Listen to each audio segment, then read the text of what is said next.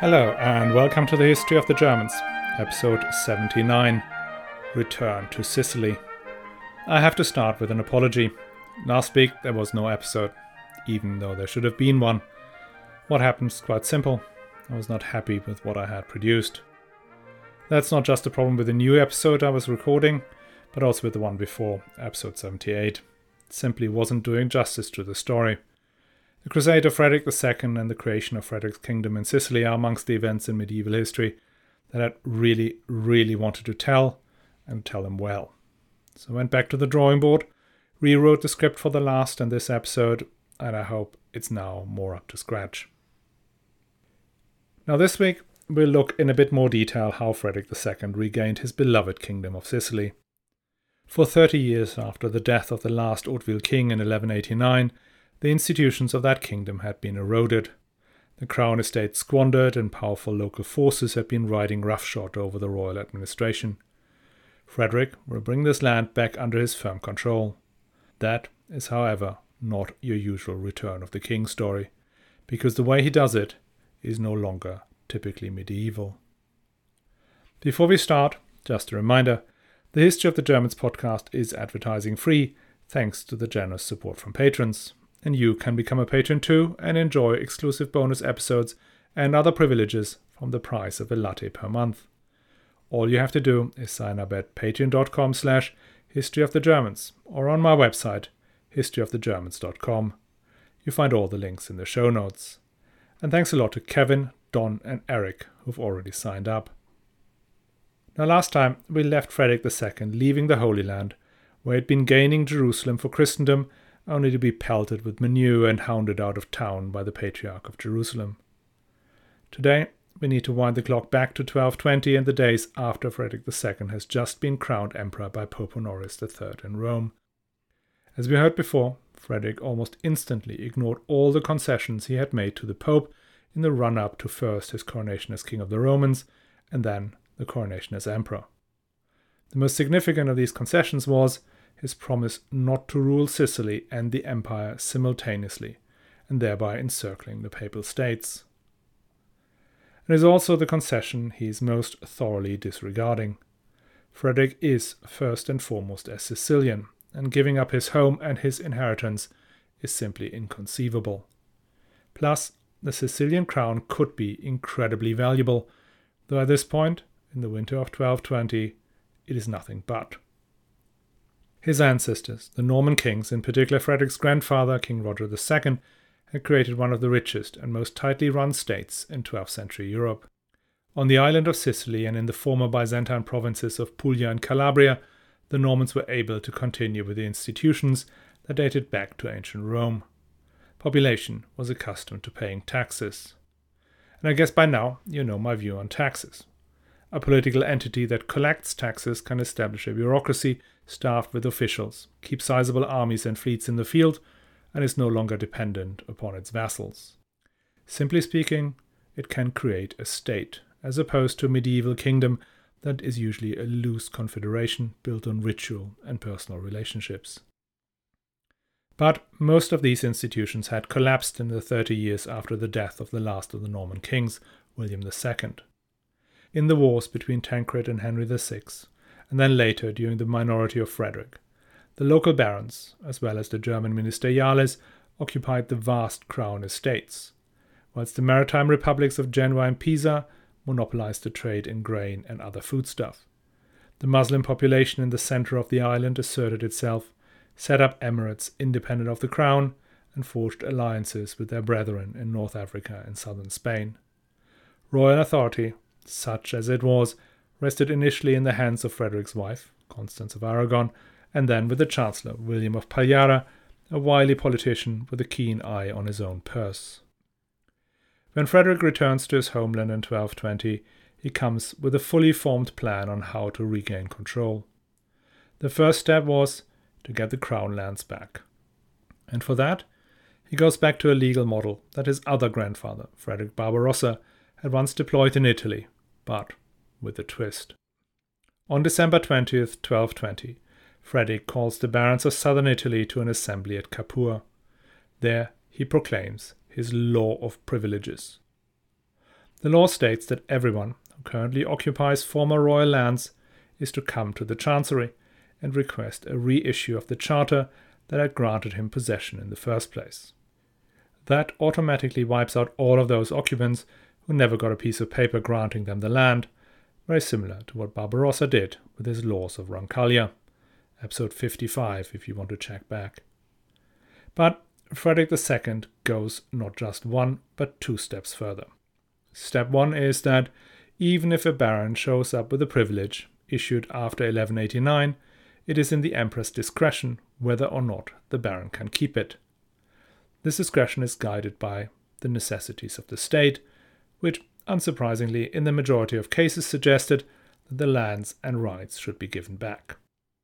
And finally, those few that were allowed to keep their lands did receive them with a caveat that the emperor could at any time demand them back. Alongside the law of privileges came a rule that no vassal of the king could build or hold a castle, neither on crown lands nor on his own. All castles are to be handed over immediately or destroyed. Now, that sounds great in theory. But as we've seen with the laws of Roncaglia, an emperor can announce all sorts of far reaching laws. Enforcing them is an entirely different kettle of fish. And that is where Frederick goes a completely different path to his grandfather. Barbarossa had managed the empire by supporting the largest of his magnates, Henry the Lion, against the smaller princes. Frederick turns his policy on its head. He uses the smaller barons to tackle the larger ones.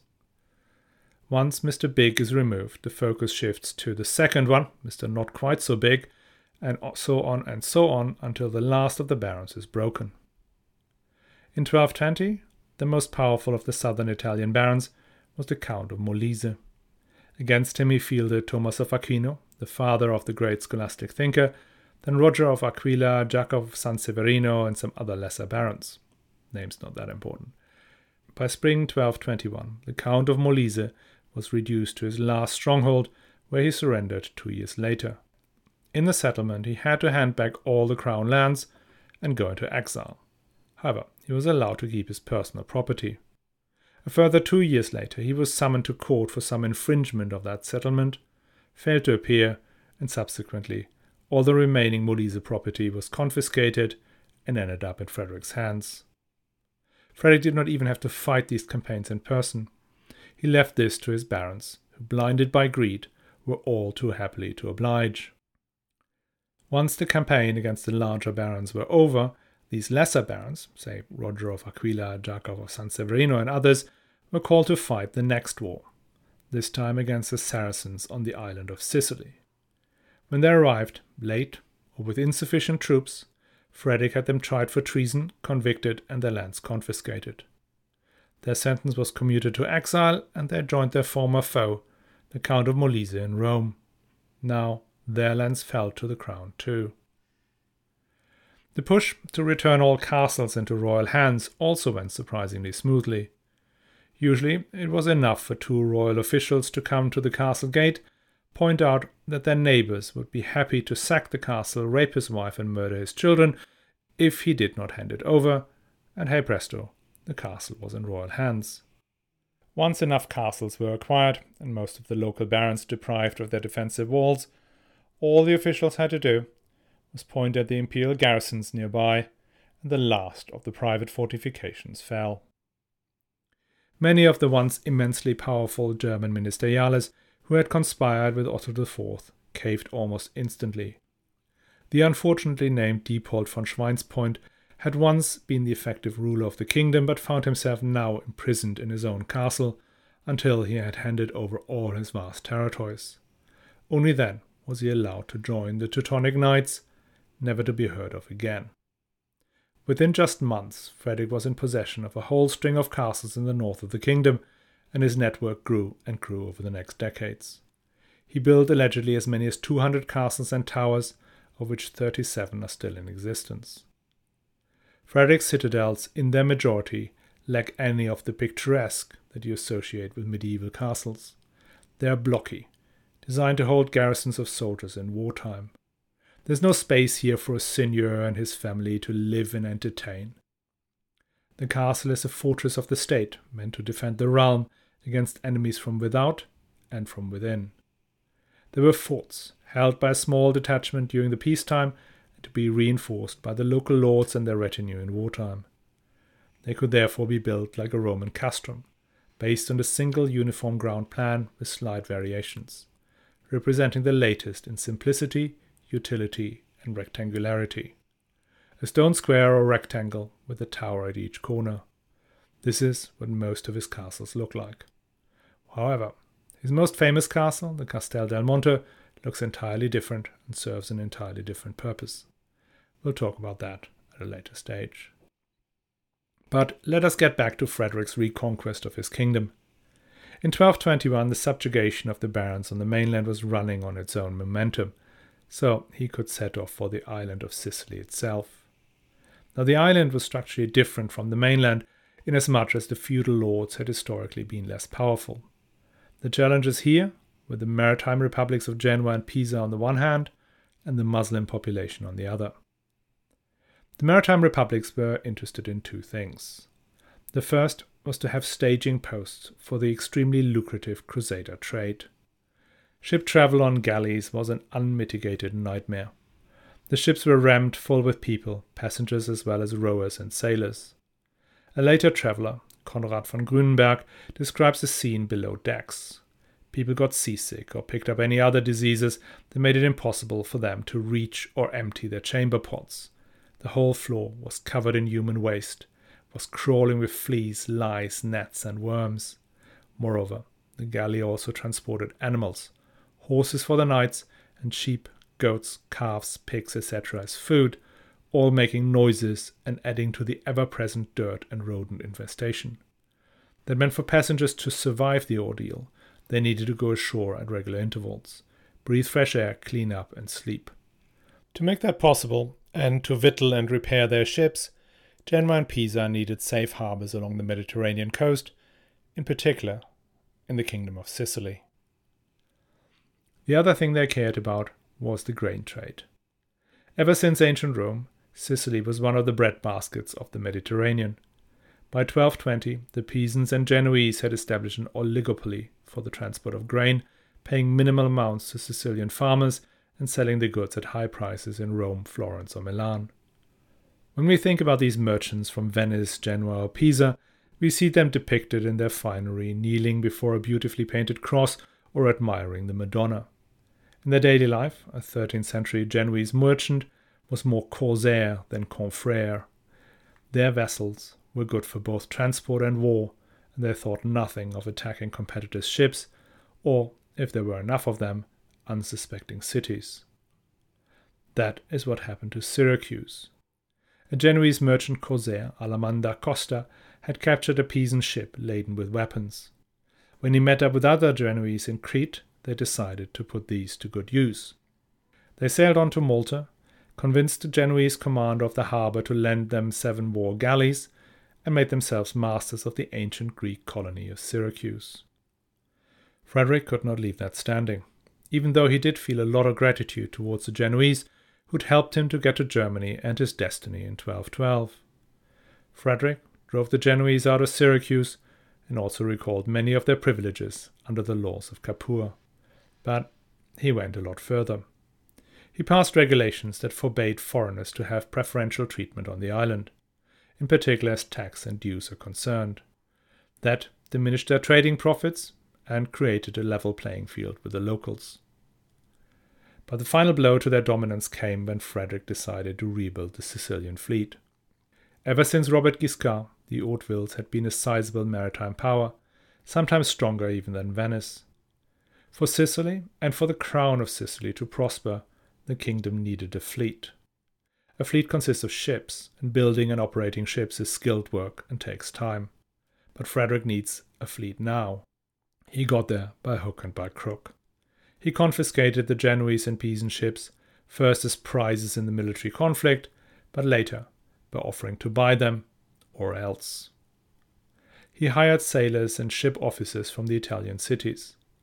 His admirals were often Genoese, like the famous Henry of Malta, who had been a pirate, like Alaman da Costa, but could be bought into imperial service. With time, shipbuilding in the kingdom sped up, so that by 1225 the emperor could send a fleet of 50 warships and 100 transport vessels to Damietta. By 1228 he had enough to ship 3,000 knights and their retinue to the Holy Land. This is the first time that a medieval emperor had a fleet. Otto III had an admiral, but not a single ship. Barbarossa was allegedly defeated in a sea battle by Venice, according to that great fresco of Spinello Aretino in the Palazzo Pubblico in Siena. But that did not happen, because Barbarossa did not have any ships. Frederick II is the first and the last medieval emperor to fly the imperial standard from one of his own vessels. The next one will be Charles V in the 16th century.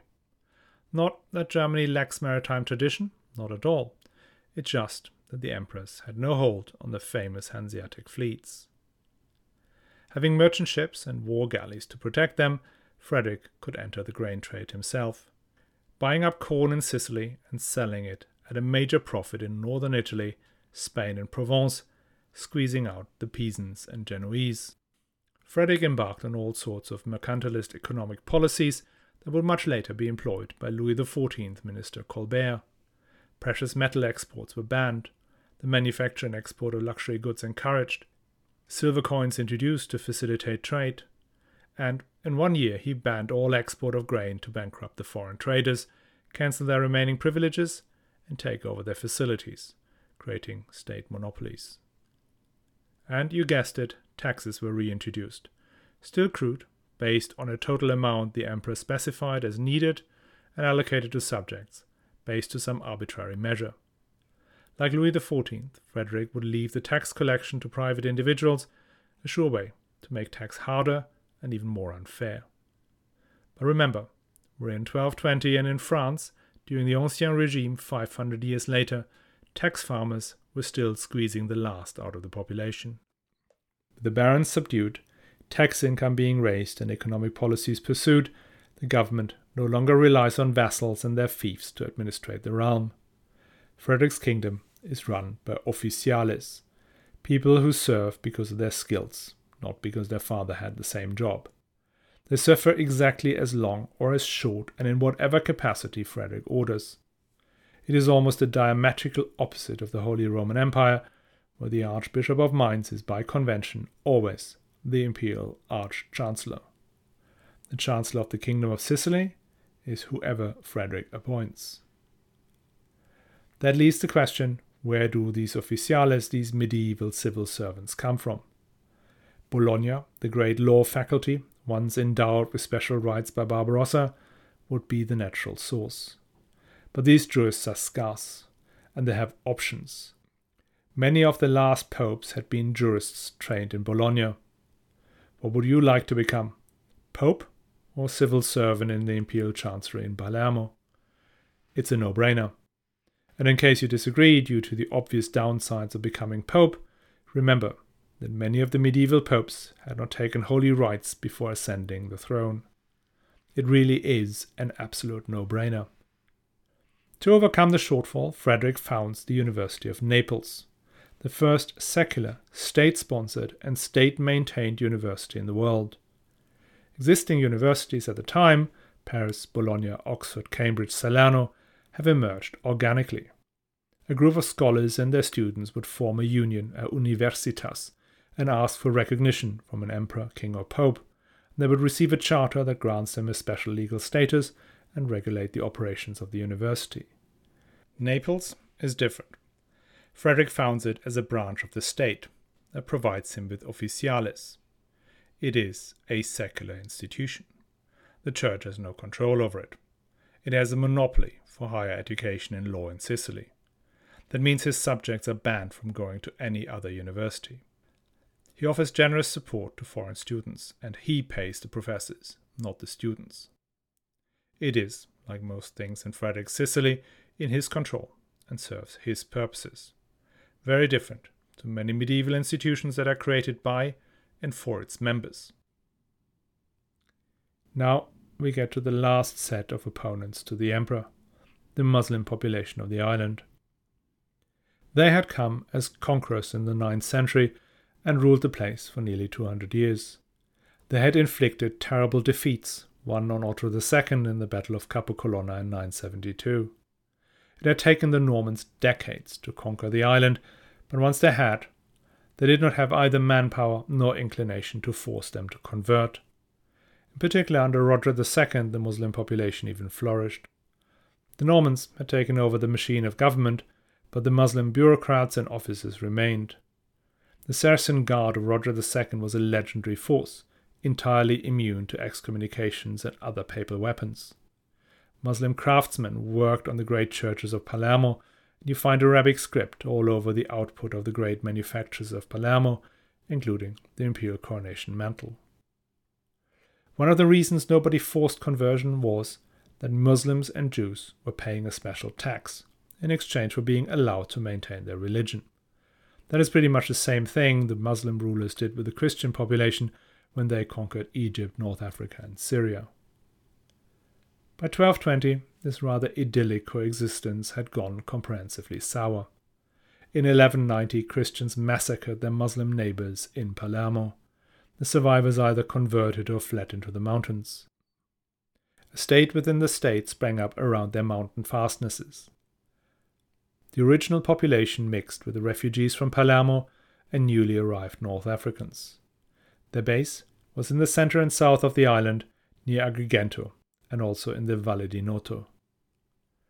During Frederick's minority, the Saracens were hostile to the king, largely because they feared the influence of Pope Innocent III, who had no time for a coexistence between Muslims and Christians.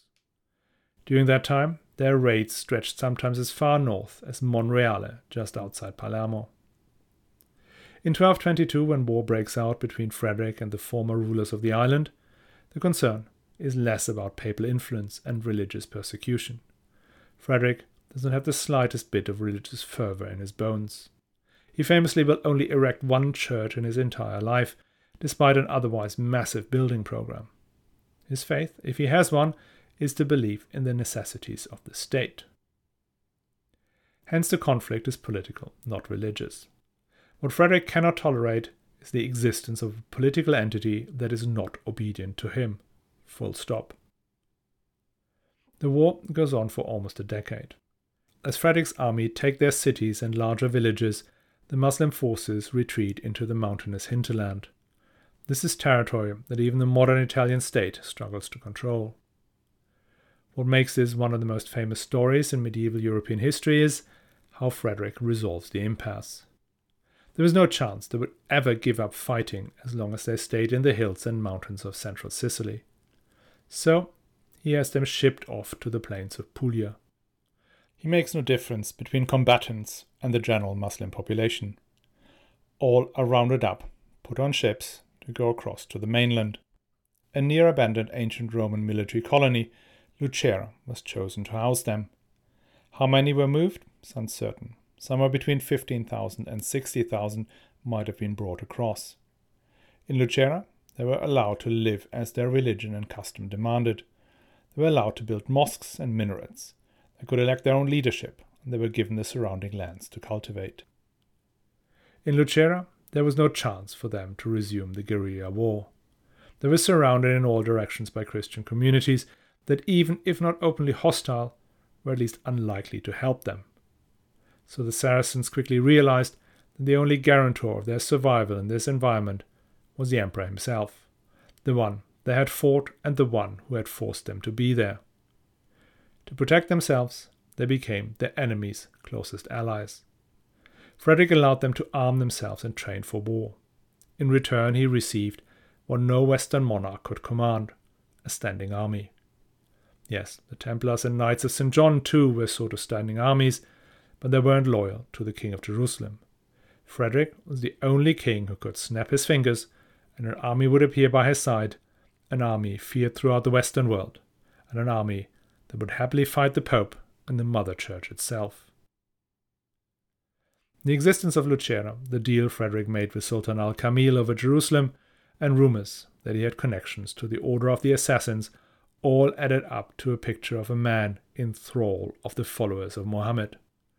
The emperor, the sword of Christendom, a closet Mussulman?